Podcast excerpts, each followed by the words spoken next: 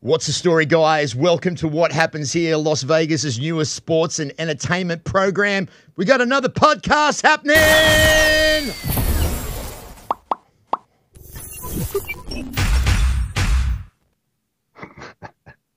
Thanks for joining us, guys. Welcome to the podcast. Great to see you here.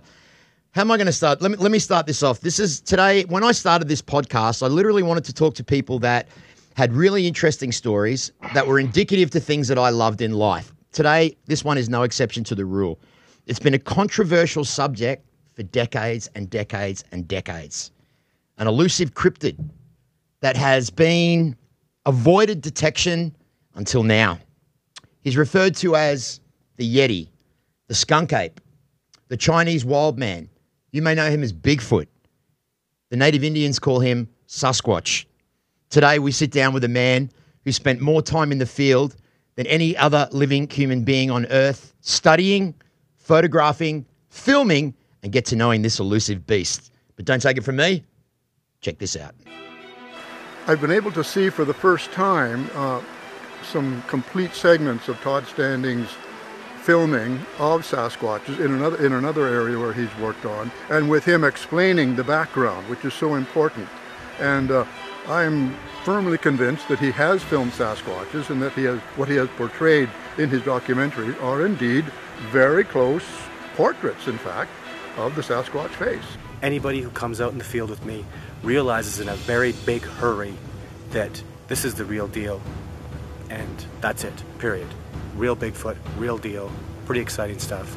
There is a living, breathing, undiscovered primate currently residing in the forests of North America, and I'm excited about its discovery. It's amazing.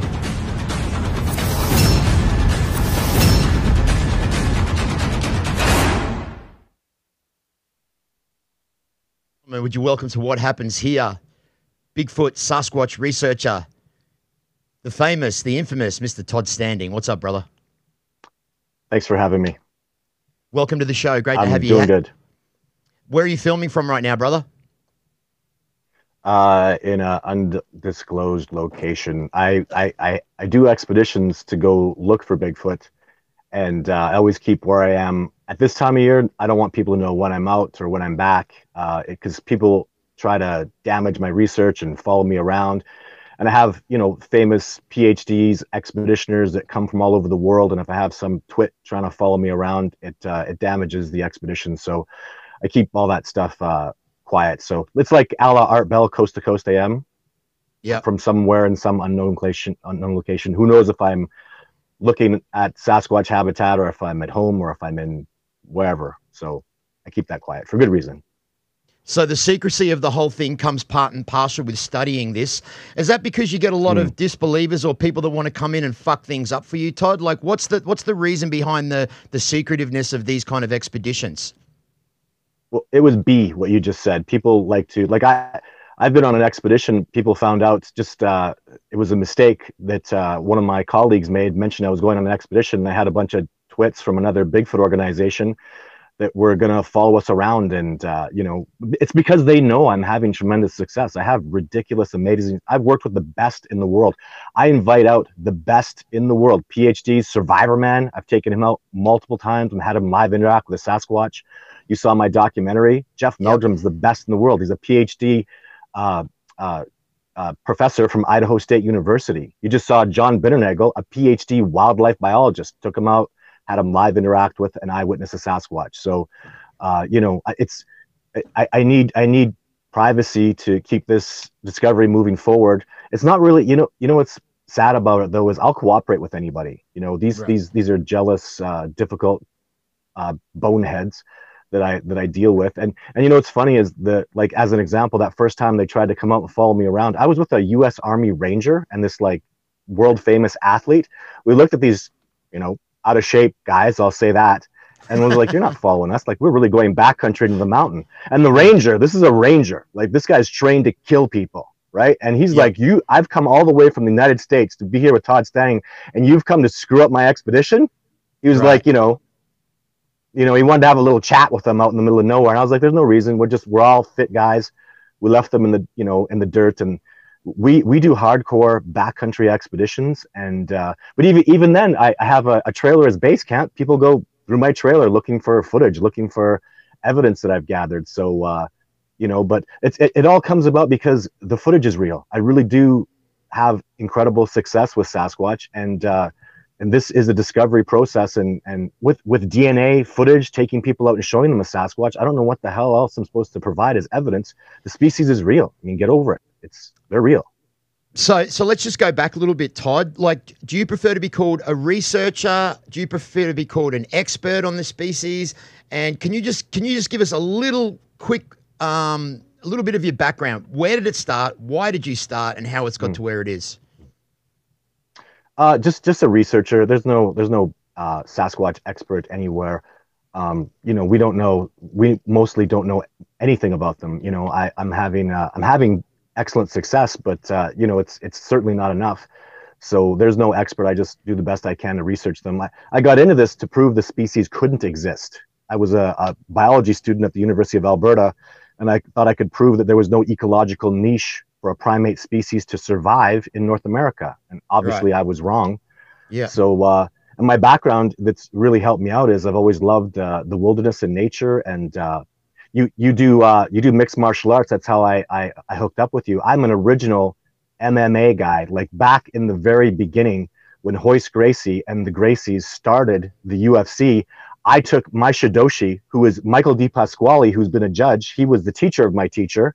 And we knew the first UFC was rigged. We knew that uh, it was rigged because we knew our, our discipline, jujitsu, was going to whoop everybody's ass. We were excited yeah. about it. But uh, the, the, how that crosses over is just the, the calm and the serenity. And then even uh, it, it keeps me alive in the wilderness, moving around like a, like a lion. Like mixed martial arts teaches you uh, confidence. It teaches you how to be uh, strong, and and that's why I don't have troubles with bears and mountain lions because since I am confident and strong, that's what you know Muay Thai and Jiu-Jitsu and wrestling taught me. Is uh, I move around like a predator, and and now I'm out of danger because spending the amount of time I have in the backcountry, eventually you're going to get attacked and probably killed by a bear or a mountain lion or you know something's going to go wrong. I like how calmly you say trouble. that, Todd. You say that so calmly. Yeah. well they they just look at me and the confidence and, and calm and serenity that, that i've learned from uh, from studying martial arts uh, really it gets me tremendous success. And i think that the the sasquatch really appreciate that too because they're the dominant species out there and they're not gonna they respect strength. If you're weak if you're scared if you're you're, you're flighty and you're twitchy they're gonna stay away from you. So it's it's it's uh, garnered a huge part of what makes me uh, tremendously successful.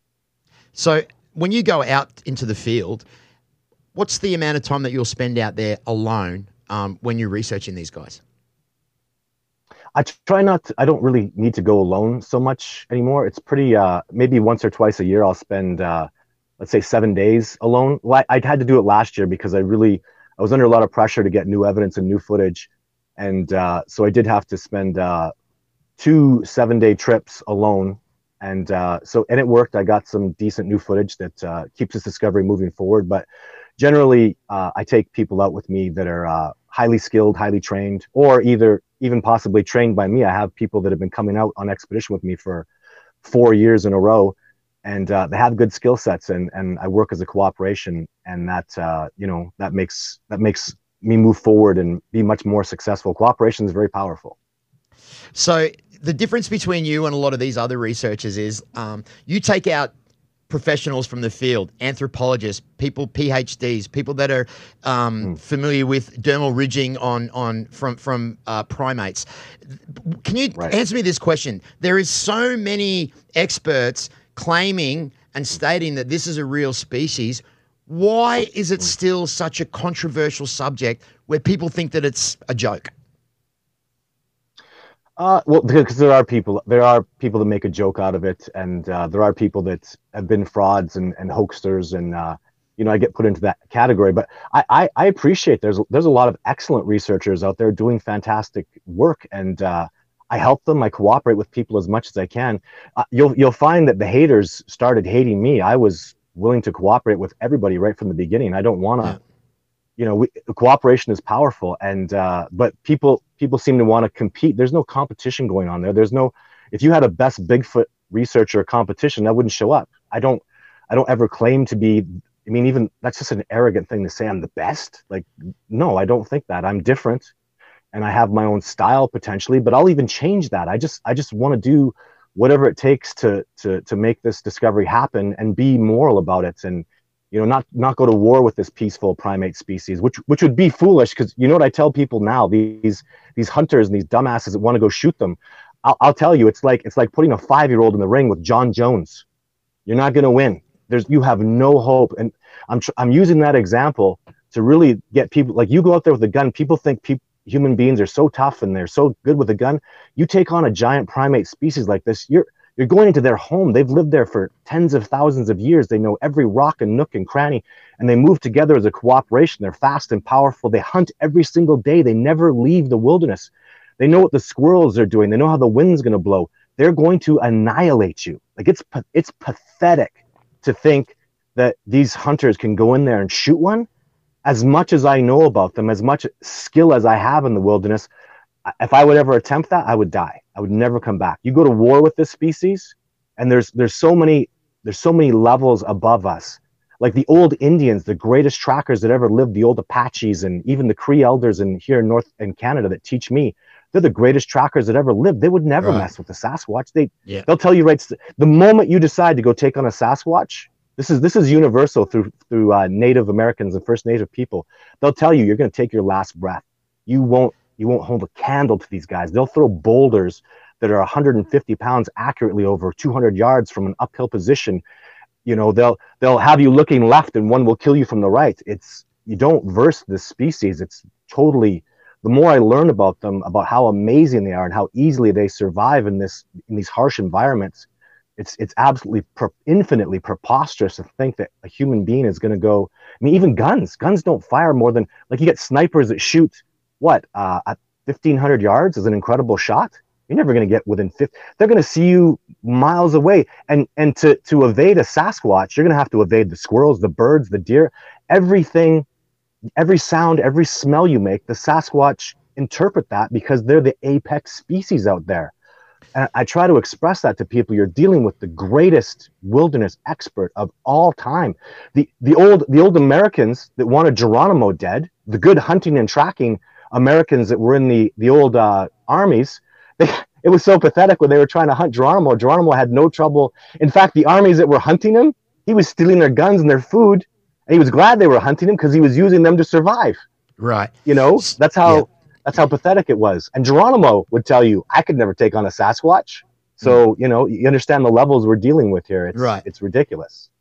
I mean, when you say that you're not the best, but you probably have some of the most um, controversial yet um, amazing mm. footage. What is the difference, Todd, mm. that gives you the opportunity to be get be able to get so close to these creatures that, as you said, will kill you as quick as looking at you. What is the difference between you and everybody else in the world that's been trying to find them? How, do, do, they know you? Do they sense you? Are you mm. part of their tribe? Like, yeah. uh, can you explain that to me? Yeah, the difference is I work with the best primatologists in the world. I'm mentored by them. I work with the best trackers. The uh, the Cree, the Northern Cree Indians here in Alberta are my teachers. They, you know, I use science from Jeff Meldrum and John Bindernagel. I have Survivor yeah. Man himself who mentored and trained me. So the difference is I, I have amazing teachers that, you know, give me little tidbits of information and, and, and I'm out there. I, I am boots on the ground and it, what yeah. I do is extremely dangerous. Right. You know, I, I don't recommend anybody do this stuff. You, you will get, the, there are big predators out there and every day i tell people every day a mountain lion or a bear will pick up our scent get our wind gauge and they will decide whether to hunt and come and kill us or not Right. We are we're in their home, in their habitat, and I adhere to and follow rules. Even even like does it does it dumbfound you that we always knew, always known. There's the legends of these incredible trackers. How come they've never used trackers for search and rescue? How re- you want to hear me swear? How fucking stupid is that? Yeah, no, these are the I best agree. trackers in the world, and and even here, like people go missing in Canada, and they have these Indians that are trackers that'll find them no problem. And the search and rescue people that have all the money and get all the funding go, well, they're going to have to take our course. They're going to have to do grid searching. And, and the native guy looks at him and goes, can I just go find them? Because he will. Yeah.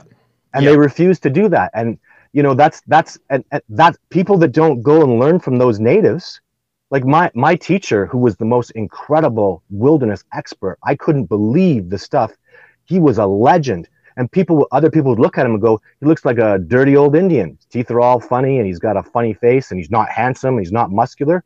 That dude will freaking his endurance and his ability to survive in the most extreme conditions was uh, just unreal unheard Yeah. of.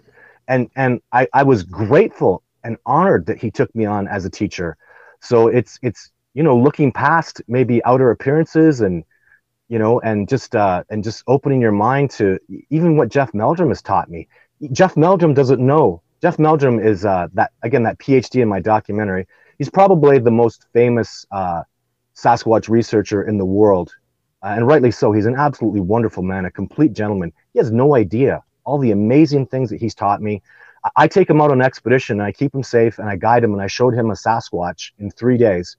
But and, and he you know everybody thinks well you did that for him you did no Jeff taught me so much it was hmm. just amazing what a brilliant amazing man I mean I would I would I would go home and I would secretly at night take notes about the things that Jeff was teaching me Right. and I still have them and and it's because I, I take advantage of everything and and and I and I, I move every millimeter and I'm I'm committed to even I knew in the beginning I was risking my life. There were days where I laid down to die. I quit. I couldn't do it. You know, I've Uh, come so close to to not surviving so many times and I don't think most people are willing to make that risk and I am. Well, see, there's a lot of people that maybe haven't seen your documentary that don't know a little bit. Can we can we go to the clip, the doc, the documentary trailer? Can we just go to that clip real quick? Because I just want everyone to check this out real quick. This is a this is a trailer from Todd Standing's first documentary um, about discovering this creature, and I just want you guys just to take a look at this real quick and just tell me how you feel. Roll the clip, brother.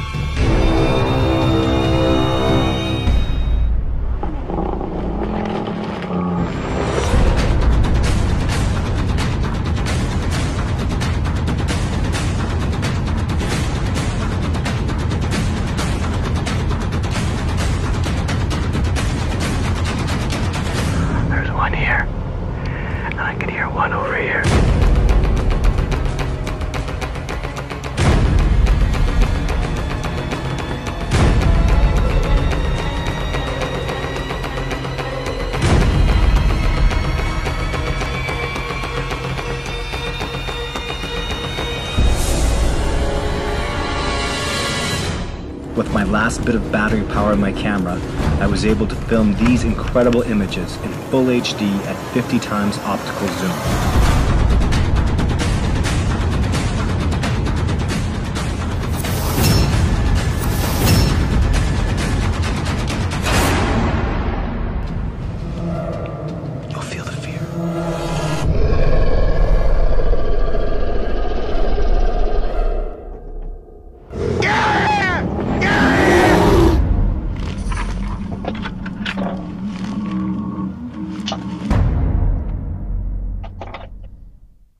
Now, for any of you that have seen that documentary, the last part of that clip there, you can hear Todd terrifyingly screaming, "Get out of here! Get out of here!" This is a this is a part of the documentary where he's surrounded by, I believe it was four or five large male Bigfoots, uh, to the extent where they were throwing boulders and large trees at him. Todd, you can really hear the terror in your voice. Can you just talk about that moment because that even gives me chills listening to that. Yeah, I, I block it out of my head when I hear it. Uh, Wow, like I I, can even, hear it in your voice, man. Thinking about that day because it, it's it's one bad day. What they, yeah, uh, just w- honestly, I just it, they weren't they they weren't trying. It was ultimately it was me being ignorant. Uh, they were trying to get me back into the wilderness to do a uh, uh, a spiritual animal ritual that I wanted, and they weren't able to communicate with that that to me properly. When you're when you're dealing with big giant primates that are you know they smack they just their play fighting would would tear a human being limb from limb. They're incredible like you know they're twice the size of gorillas and twice as strong. You know they were they were tearing trees out of the ground that day and but they weren't harming me and they were just there was a purpose for what they were doing. And later on i learned what that purpose was. But also too you have to understand i'd been uh, that was the end of my expedition. I was sleeping about two hours a day. I was not eating i stopped eating for about four days hiking to the mountains high altitude you know and and being alone for all that time i think i was probably on my uh, sixth day all by myself in the wilderness and dealing with sasquatch nightly. Wow. Out, so three days in, I got footage, and then for three days out, they were tormenting me uh, every day and all all the time. And that was just like, especially what re- really ticked me off was I was, I was basically about uh, half a mile from the road where where my my uh, somebody's going to come pick me up the next day, and it's like they were pushing me back in the bush. They never did that before. They've never pushed me in. They always push me out. So, and that's why, you know, I'd even, I was screaming, what do you want from me? Like, what, what do you expect me to do? Why are you pushing me back into the wilderness? You're always pushing me out. And, uh, but they had a purpose. And it's just really, to me, it's, it's just an ignorant man that didn't understand what these brilliant uh, beings were trying to educate me on. And, um, yeah. And so, you know, and, and a lot of people think, you know, uh, go out in the wilderness and spend, uh, six days and nights all by yourself you know knowing that there are bears and all the dangerous stuff that are out in the wilderness you can't really you can't have a deep sleep because you'll die you'll wake up with something eating you so uh, you know it's it's it's tough to survive out there. Just normal people are never going to get it. And uh, the, only way i could teach somebody is if i took somebody and threw them up on a mountain for three days you just stay here and i'll come back and get you in three days. Survival man i tell you. After after the second day you start to get a little like it's silent. There's nothing out there. There's no you you can hear a, a squirrel fart. I mean, it's dead silent. Every sound means something, and you never know if that scratching over there is you know a bear approaching you, or a, a gopher, or a marmot, or you know a, a rabbit comes hopping along and makes a scratch sound. Is that a mountain lion, Yeah. or is that a rabbit around the corner? You know what I mean? And you you better damn well pay attention because 95% of the time it is a rabbit or a, a marmot or uh something a pika doing something stupid but that 5% of the time it is going to be a predator and there's just there's so much going on when you're by yourself and and not eating i have to stop eating because when i'm when i'm in that ghillie suit mode to to sneak up on the sasquatch i can't be defecating and urinating. You can't. So when you Yeah. put your body through that kind of torment you're not sleeping you're you're you're grinding up mountains hiking you're fighting to stay awake and then you're not eating as well all by yourself. It really uh it taxes your your psyche. And that's why that's why rangers and navy seals do that brutal training. That that training a good ranger or a good navy seal that's bare minimum shit that's the minimum suffering you need to know you need to know that you're going to get yourself through because in real life you'll suffer till you die you won't make it back at times yeah. so it's it's it's appropriate training. If I did if I was training people for doing what I do, they would do Navy SEAL twice. You know, like Right. you gotta be you gotta bleed, you gotta know you're gonna get through this. You have to have un your will has to be unbreakable. You have to be a damn machine in ways that normal people will never understand. I'm shaking, I'm even cold. I was hypothermic. And you know, my body's not able when you stop eating, you can't generate heat. I'm losing Mm. weight. My body's consuming its own muscle, which is very toxifying, not sleeping, and uh, you know, and cold. You know, you're just you're not rational. I went to go put my when I was done with that expedition, I went to try to put uh, uh, a key in in a truck, and I couldn't get it in. I was like, "What's the matter with me?" My hand was just shaking, and I didn't. It didn't. It didn't compute in my head. Why is my hand shaking so bad? Oh, it's because you're blue, dummy. Because you're, and it wasn't even that it was cold. It just if you lose a half a degree of body temperature every day for seven days, by the end of it you're blue, and it came on so slowly that you didn't even notice. So I could go on all day about the the suffering and the. I, I was bleeding. I was damaged. I did have a wound, you know. Uh, so my boot was all full of blood and caked up, and you know it was. Uh, it's it's really hard, and uh, so. But I, I hate listening to that thing. I I've learned to actually just block it out of my head and let people listen to that. I know it's it's entertaining for the movie people and stuff, but uh, I hate that day and uh, I put it behind me. Well, one thing that day shows, Todd, is how huge your big Canadian balls are, for one. And the second thing that it shows is that why would someone put themselves through all this pain, suffering, and torture if they were just trying to make a hoax or trying to make some money off something. It doesn't make Hmm. sense. What I mean, you've been doing this a long time. How, how, how long have you been doing this, Todd? How long have you been doing this? How long's Bigfoot been the research Oh. been part of your life? 2005 Okay. was when I really, re- I, I, yeah, it's a long time. Yeah. Well, see, see, listen, guys. People don't people don't study something and make it part of their life for that long if they don't believe that everything they're doing is for a purpose. Now, initially, Todd's purpose was to discover the. Um, the, the, the, that this species was alive, but also was to protect the species. Now, Todd, can you explain a little bit about the, um, the the problems that you had with the Canadian um, with the Canadian wildlife in trying to make the Sasquatch a protected species, so no one can fucking kill it? that didn't go down too well Yeah. either, right? Well, I, in in the beginning, I was concerned about people hunting them. Now, like I said, you can't go ahead and try to hunt them. You're a dumbass. You're gonna die. No one's ever gonna see your body again. You'll disappear. So go ahead and give it a shot. If you're gonna give that a shot, please contact me, and I'll convince you the hundred reasons why not to. And anybody with common sense will sit down and get that. But I wanted them, I wanted them more acknowledged because when we when we dam up the salmon from going upriver, they lose a food source. When we uh, when we move into a territory and log it all and then put houses in, they lose land, and loss of habitat equals loss of life, and they're Yeah. clearly being pushed back. So that was uh, always one of my primary things, and today it still is. So, but the Canadian government originally was very good with me. They told me bring back a significant piece of a recently deceased body, and we'll give you that acknowledgement and protection of the species. We'll put them on the endangered species list.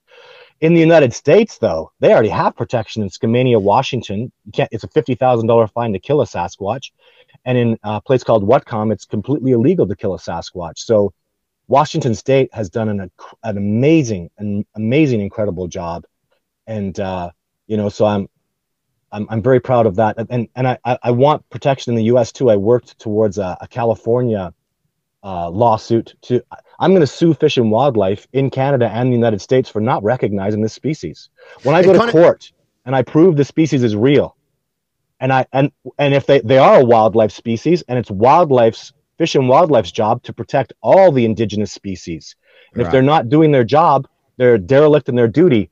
So that's what the the newest things. So you're talking about the species protection was in 2008 approximately.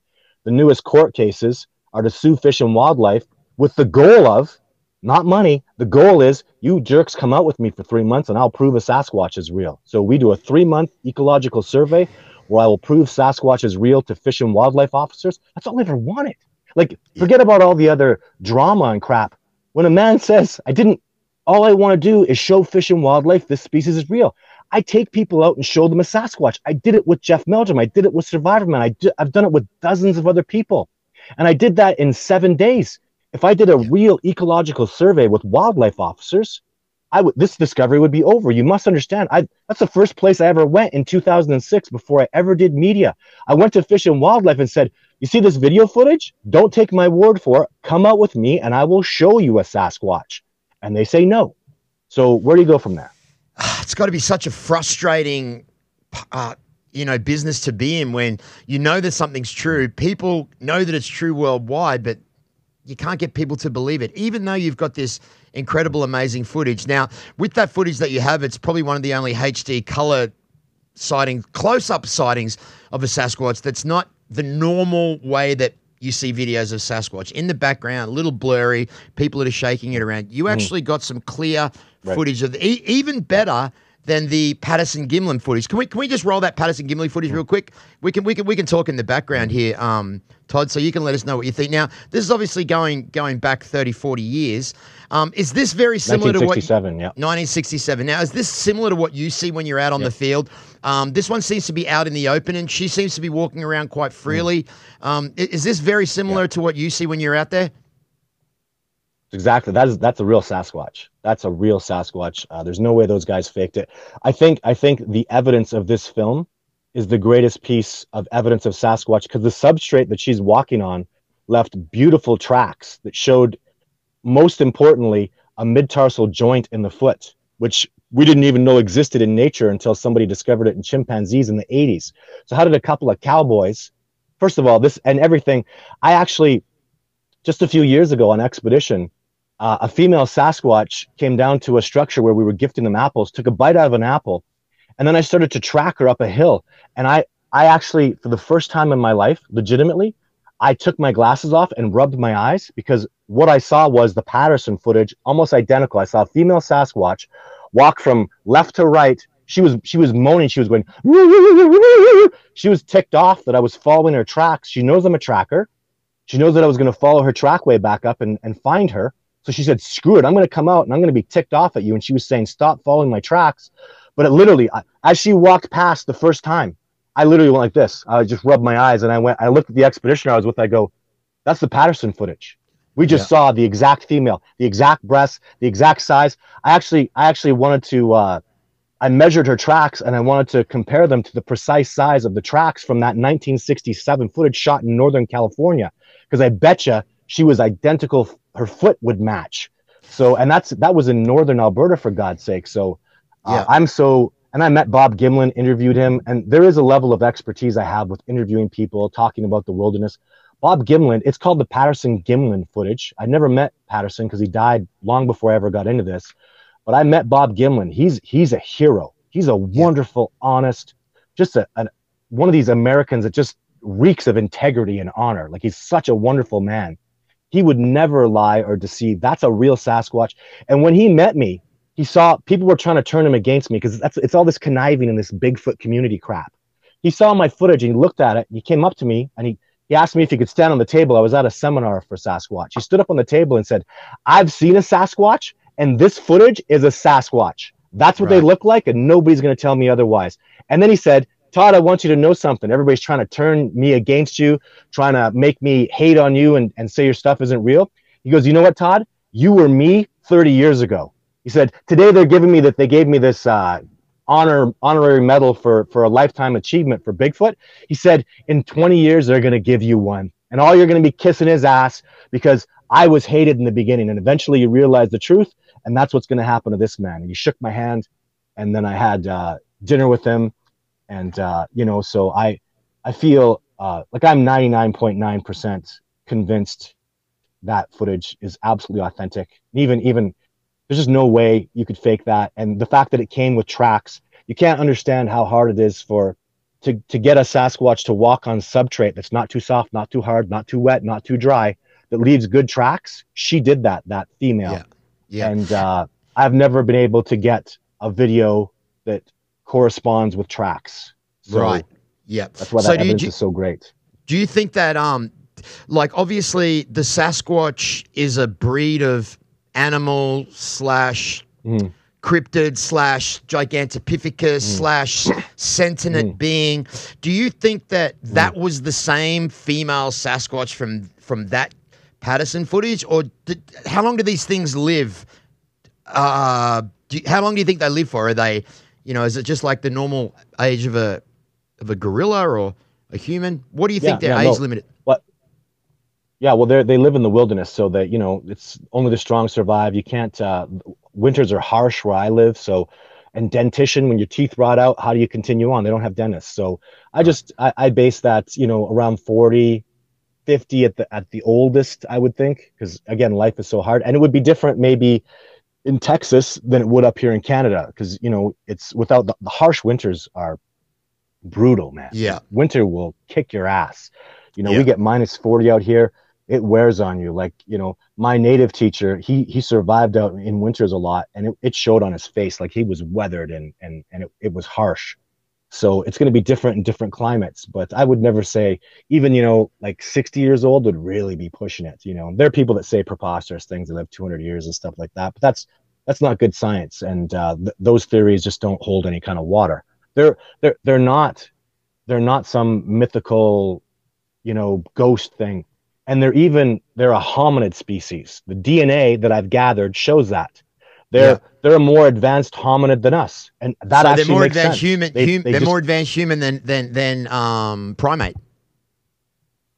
Yeah, well, they're they're a more advanced hominid than us. They're further down the hominid chain, and when you think about it, if I took Survivor Man, one of the greatest survival experts in the whole world, and I threw him out in the middle of the harshest environments and said, "Don't use technology and survive for five years," it's probably going to be dead in two months three months, right. five months, he's not going to live. If you take a Sasquatch and make that same thing, you're going to come back in five years and he's going to be fat. He's going to be calm and fat, got his feet up, head behind. You know what I mean? no Yeah. problem. So who is the better survivalist? Who is who is the more advanced, more evolved species? If you take our technology away from us, we're nothing. Yeah, that's a great way of uh, thinking of I it, would say- actually. We're the most advanced, uh, technologically advanced species by far, by far. But they're the most advanced natural nature uh, equilibrium species. They, you know, they live and die based on survival of the fittest, and that makes them, that makes them strong, dude. We don't have survival of the fittest anymore. If you know about domestication syndrome, we've been horrifically domesticated. We're fatter, lazier, dumber. That's what happens when you domesticate. And the Sasquatch have none of that. If you're not strong, if you don't kick ass, if you can't make it through the first winter, when you're born, you're born in the spring out here because you need to fatten up and get tough. Because when winter comes, if you are not extremely tough, you will not survive the four months of harsh, brutal, you know, the cold, the lack of Yeah. food, the the brutalities that winter brings. And that makes for a strong, intelligent, powerful species. And we are not that anymore. I make no apologies for it.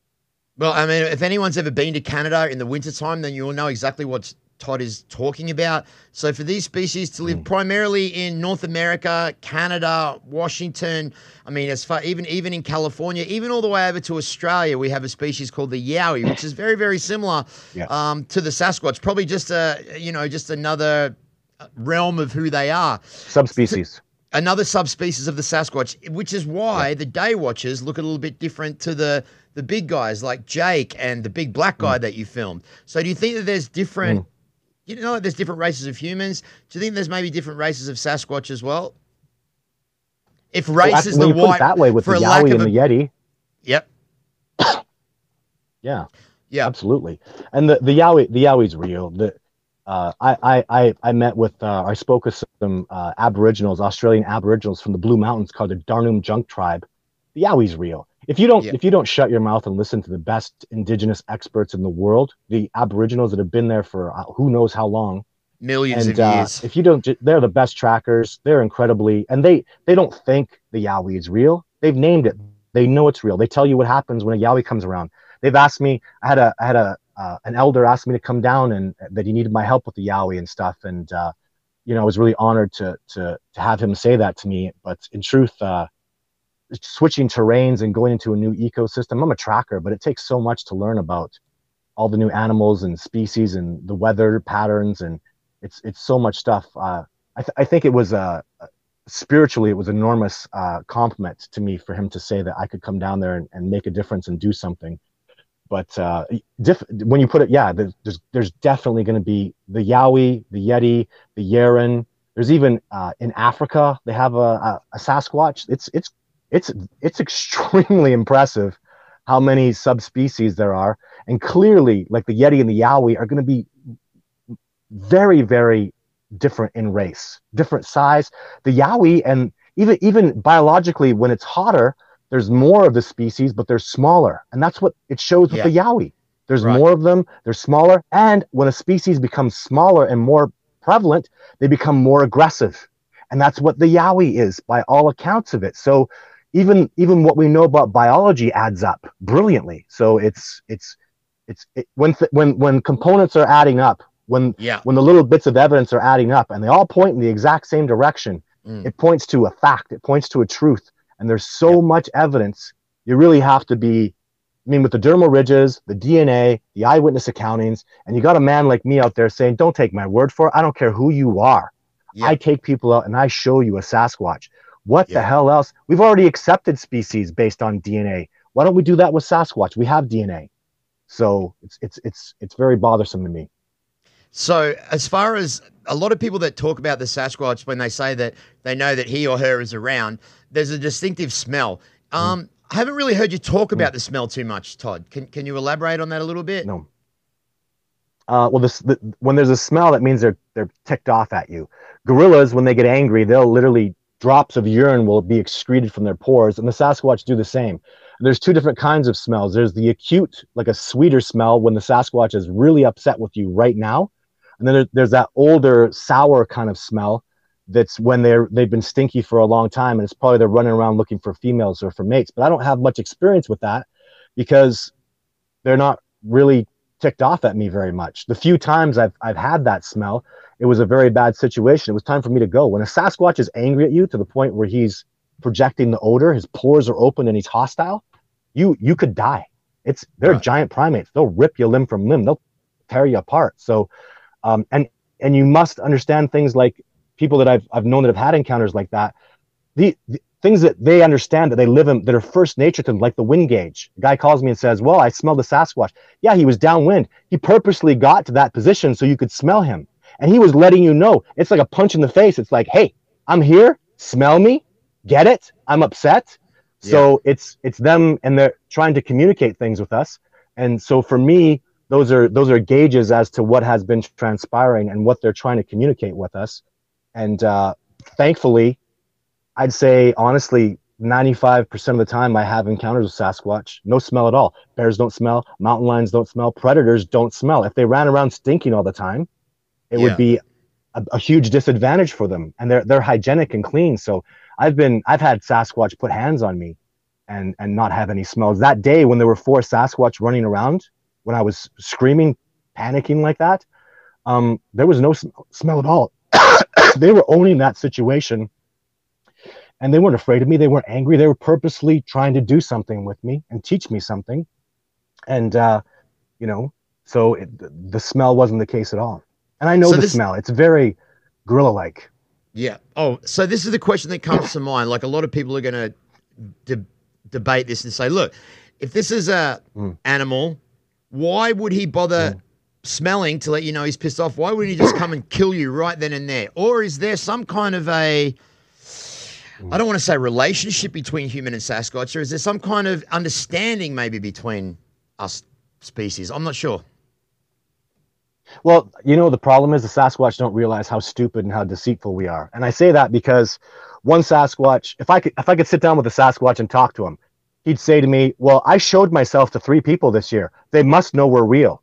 And then I'd have to tell the Sasquatch, "Actually, we lie to each other so much. We're so deceitful amongst ourselves that when someone sees you and other people, they tell other people, they don't believe him." And he's going to scratch his head and go, "Why do you lie to each other? Because they don't, they don't treat."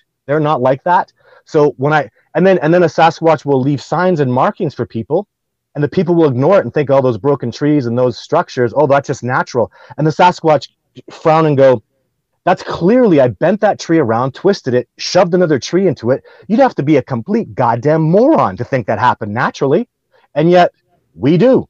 So Right. I don't think the Sasquatch realize how ignorant we are, how distrustful, how dishonest we are, and and that's a real problem in building a relationship amongst our species if that makes sense Absolutely. Now, do you think that it's as time goes on and there's more and more sightings, there's more and more footage being captured, do you think people are starting to believe a hmm. little bit more now that hang on a second, fuck, this thing might be actually true? well the evidence anybody that looks into the evidence it's it's over i mean how do you i'm not i'm not in the basement cooking up dna and and actually the dna discover the question should be over because what people will say is i'm mixing chimpanzee and human dna and if you look at the scale so if you watch my hand so it goes orangutan gorilla chimpanzee human being and you know where sasquatch is? Over here. So i can't be mixing uh, chimpanzee dna with human dna because I would get something in between. It's something else that can't be mixed. So if I'm mixing up DNA in a crock pot, which is preposterous and stupid to even think that, I'm not fooling geneticists, I wouldn't be able to add, I'd have to actually create a new species genetic sequence, and then it doesn't make any sense. It's a new species, you know? Yeah. So the DNA should be, if I was in a court of law and I had, when, if they ever let me into court, and the problem is, is the courts are so conservative and ridiculous. I couldn't get into trial because I needed to have precedents. I needed to show the judge there was other reasons for uh, for him to allow this to go to trial. So I've never gotten into trial because if I did, fish and, and fish and wildlife, they know they would. They told me we'll spend a decade making sure this never goes to trial. We'll fight you we'll, because they know if I went to trial, I would annihilate them with evidence. I would have, I could have a thousand of the most incredible men and women show up and testify they've eyewitnessed it. I could have geneticists, I could have the best fingerprint experts in the world show up and testify. This is unhoaxable, factual DNA. These dermal ridges are from a real indigenous living creature that can't be hoaxed. When you have the best of every piece of evidence, how could you still sit back and it's laughable and and, Yeah. and that's again what the problem with sasquatch is is how could you not know us the, thousands of people hundreds of thousands of people have seen us and still you deny our existence Well, I think that's because the Sasquatches are the experts in social distancing. They have been for for decades and decades and decades now. So now they're just thinking, Yeah, fuck, yeah. if these people don't understand what's going on here, then fuck it. We're just we're just gonna step back. Now, listen, your documentary Right. was the highest uh, selling documentary on Netflix, which is one of the top platforms when it comes to media, when it comes to movies, when it comes to TV shows. Todd, I hear a rumor. Is there a second movie coming out? Yeah, well, the problem the problem is I just uh, uh, I'm having some uh, just personal family issues that have slowed down part two. But there's part two, part three, part. Four. I'm never going away. There's, you know, I'll I'll be doing these documentaries for the rest of my life, and I, I'm the one that makes them. I direct them, produce them, write them, edit them, put the Yep. sound in, do the After Yep. Effects, then turn it in. And there's not, you know, there's not really profit in it because it's it's so much work. It costs so much time and money, and then the the distribution companies, you know, it's not it's not a it's not a business where you can viably make money or profit. So but but it's it's something that i'm very uh, passionate about because now there are people out there that have seen sasquatch and get ridiculed for it. And they can watch my documentary and they can damn well know that survivor man believes you. Jeff meldrum phd believes you. Todd standing believes you. I get calls and emails every day from people saying i saw a sasquatch looked just like yours. I showed my family and now they can kiss my ass. They're not mocking me anymore because it's it's out there. And there's also people that want to do research. They can learn from that film about tree breaks and structures and how to gift them and tracking. And so if if if i don't make the discovery it sure would be nice if somebody else would because there is no ego with the people that i work with. We just want the discovery done. That's all we ever wanted. Is just proof and discovery to happen so the discovering bigfoot movie is out there to help facilitate the discovery process of sasquatch moving forward and and that's why there will be part two and part three and and the YouTube channels and uh, I'll I, I'll continue to take people on expeditions and do TV shows uh, because I want this discovery done. I and I, and I want it done where there's like universities with primatologists not going to Africa. They can stay right here in North America, study this magnificent species, and even even in wilderness is the preservation of the world. There's perfect equilibrium there. And we're living like a virus right now where we consume and destroy and we take too much and we don't give back. Yeah.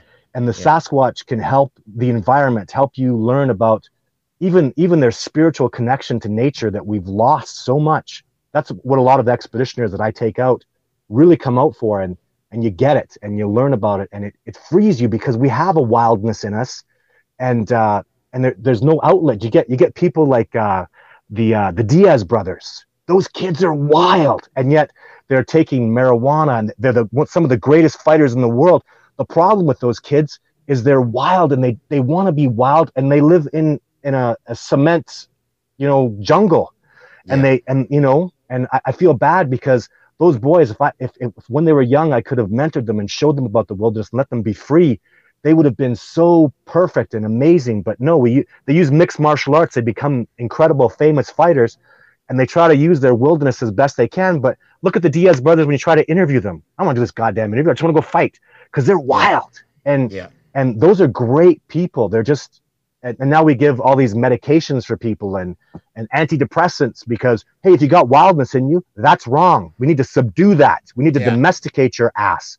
And it's bad because we're not we can't domesticate zebras. You can't domesticate moose. You know most wild animals can never be domesticated because they're wild. Leave them alone. Yeah. and we're doing that with people and it's horrible. It breaks my heart. So the, the wilderness and the sasquatch are my teachers and they have set me free to, to learn more about myself and to be connected spiritually and emotionally and physically in ways that civilization just can't do Yeah, well, see, there you go. Look, look, and look. Everybody has their opinion, guys. I mean, you can look at this man, you can look at his work, you can say this guy's a crackpot, or this guy's this guy's really onto something here. But what you got to do is you got to put it down to the facts. This man's been doing this for two, since 2005, every day of his life. He's not doing it for money. He's not doing it for fame. He's not doing it for anything else but to prove the existence of these species. Even though he has proved it, people still don't want to believe. What do you want to believe to see it? You want to see a dead body of a Sasquatch? Personally, I don't. I believe in what I see. I've been studying this and looking at this for a long, long time, and I kind of weigh up the evidence. There is too many people around the world. There is too many sightings. There is too much physical evidence. There may not be a, a Sasquatch body, but there's a lot of there's a lot of species in the world that that that you'll never find the dead body of a certain fish or a certain bird because that's just the way that nature is. I think that this is a time coming up where, you know, there's a lot more things going on with the world and the universe and uh, that has been in the last decade or so. There's being so many more um, things that are coming out that people didn't believe that we're starting to believe. You know, you've got the U.S. government coming out now stating that they have been in contact with uh, alien life forms uh, for many, many years now. Mm. These things are all starting to happen. It's it's a change of the world. It's a change of the universe. Todd, I, I just want to say to you, man, I think it's really awesome what you're doing. I think the fact that you're going out and doing this out of out of your heart, out of what you believe, is something that people should take into note. Stop fucking saying straight away it's not true, it's not bullshit. Don't say it's not true and it's not bullshit until you've studied it and looked at it. And then if you still don't believe it, and fucking go out with this man for three or four days, and then we'll see if you believe it then. When's the next expedition going to be? Because I want to take myself and my engineer Travis with his little handheld to see if we can get some evidence with you, Todd. Oh. When can we come out there with you, brother? Because we would, I'm oh serious, man. We would love to come out. Expeditions are now. Uh, I'm one week in, one week out on expeditions until the snow flies. Uh, I'm going to take a couple months off December and January, and then I'm going to start doing expeditions uh, in the United States, Alabama, uh, Washington, Florida is on my hit list. So when when there's deep snow in Canada, and uh, you got to leave species alone, I'm going to go to the southern United States, and uh, so expeditions are just continuously ongoing. Um, I'm going to keep fighting for this discovery. COVID has done that, where my American, yeah. most of my expeditioners are from the United States, and now they can't come to Canada, but Canadians can go to the U.S. So I just came back from Alabama. I was in New York State and we had a wow. Sasquatch come within 40 yards of us. So, wow. you know, it's it's amazing. And the Adirondack Mountains in the Empire State, I couldn't believe it. So, right. uh, there's so much to be done here, and I'm I'm I'm garnering incredible success. It's it's absolutely miraculous. But it's the people. It's it's the cooperation. It's the people uh, that you know. I would go to a spot where natives have been seeing Indians and talking, or have been seeing Sasquatch for decades, and I would go stand on their shoulders. So you know, uh, the, the secret of my success is just go be nice to people and cooperate and find like-minded individuals and go work with them, stand on their shoulders and, and teach them what you can. And, you know, as, as a cooperation, we're powerful. If we fight against each other, it's, it's weak and pathetic. And uh, yep. that's why I get success. There's no secret to it. I'm just nice. And, and there's, there's nothing special about me. Anybody can do what I do. You know, I just work hard and be determined, get passionate about something and uh, and go fight for it and and know you can do it. So uh, that's that's it. I, so am a human being. I don't even yep. I don't even like being called a Canadian. I'm just a person. Uh, I I my home is North America. I love the whole Pacific Northwest, uh, in from yep. Oregon, California, Washington State, British Columbia, Alberta, Montana, all those states and provinces. That's that's my home base. I know those animals. I know those lands really, really well. And uh, borders, borders and governments they don't represent me. I'm I'm free, and uh, and that's uh, that's my home terrain. Is that Pacific Northwest stuff where I'm really comfortable. But I, I love North America. It's a beautiful place, and uh, I feel like a North American. Well, I've spent a little bit of time on Bowen Island, which is off Vancouver Island, and I had an amazing time there. I spent three months on yeah. Bowen Island. Absolutely loved it. So, mm-hmm. so here's here's what's going to happen in the future, guys what happens here? Marcus Deegan, we are going to plan this. We are going to we are going to go out on the field with Todd Standing. We are going to go out and we are going to see exactly what this is all about. We're going to put this forward. This is something that's going to be happening in 2021. So I want you to stay tuned for this. Todd, if there's anything that you can say to everybody out there before we wrap this up, um, I know a lot of people are going to um, criticize me for even doing this interview, but um, fuck it. This is I, I, don't I don't really give a shit because this is something that I believe in, that I love, that I really wanted to know, and I've wanted to uh. talk to you for a long time. We've been in, we kind of been in touch. Kind of through the martial arts kind of side of things, and um, but is there anything else that you'd like to mm. say to anybody out there on, on a parting note, Todd? Uh, ah, pressure. No, I just uh, you know uh, cooperate, uh, take care of one another. You know, uh, all this stuff. I, I feel like we're in it together. Do your part. Care about the environment. Care about the planet. The, the the Sasquatch to me Uh, I, I'm tremendously concerned about the environment. I see the horrible changes going on from the the damage that mankind is doing, and uh, and that's I can't make a difference. I'm just a small man, but the Sasquatch can, and I believe they will when the discovery comes.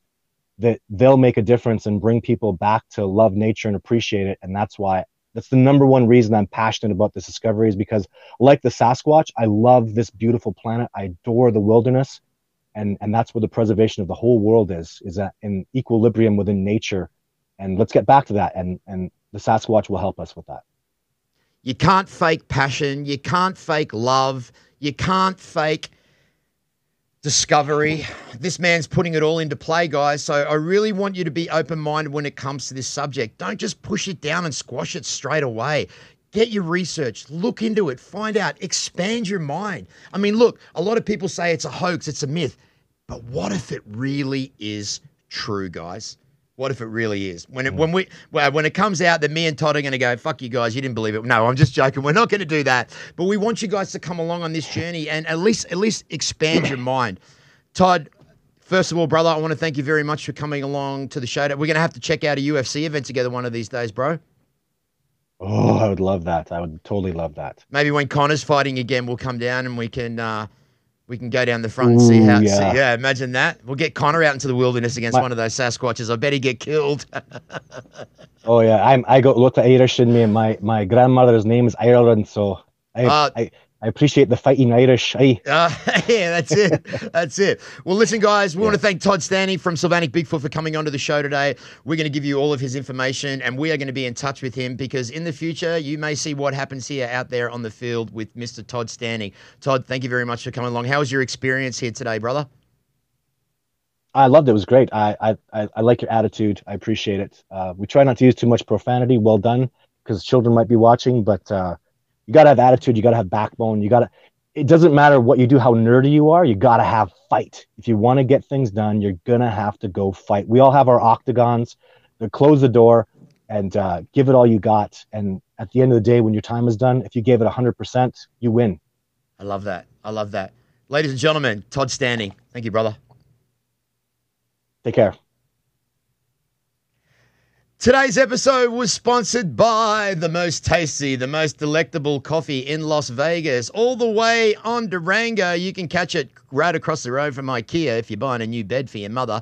All you got to do is go into Founders Coffee and give the promo code uh, WHH. You get 10% off your order. Also, Las Vegas's What Happens Here show is sponsored by the Ultimate Fight Week experience. That's happening next July. That's where you can come down and speak to some former and present UFC stars that will teach you in everything when it comes to that game. And of course, last but certainly not least,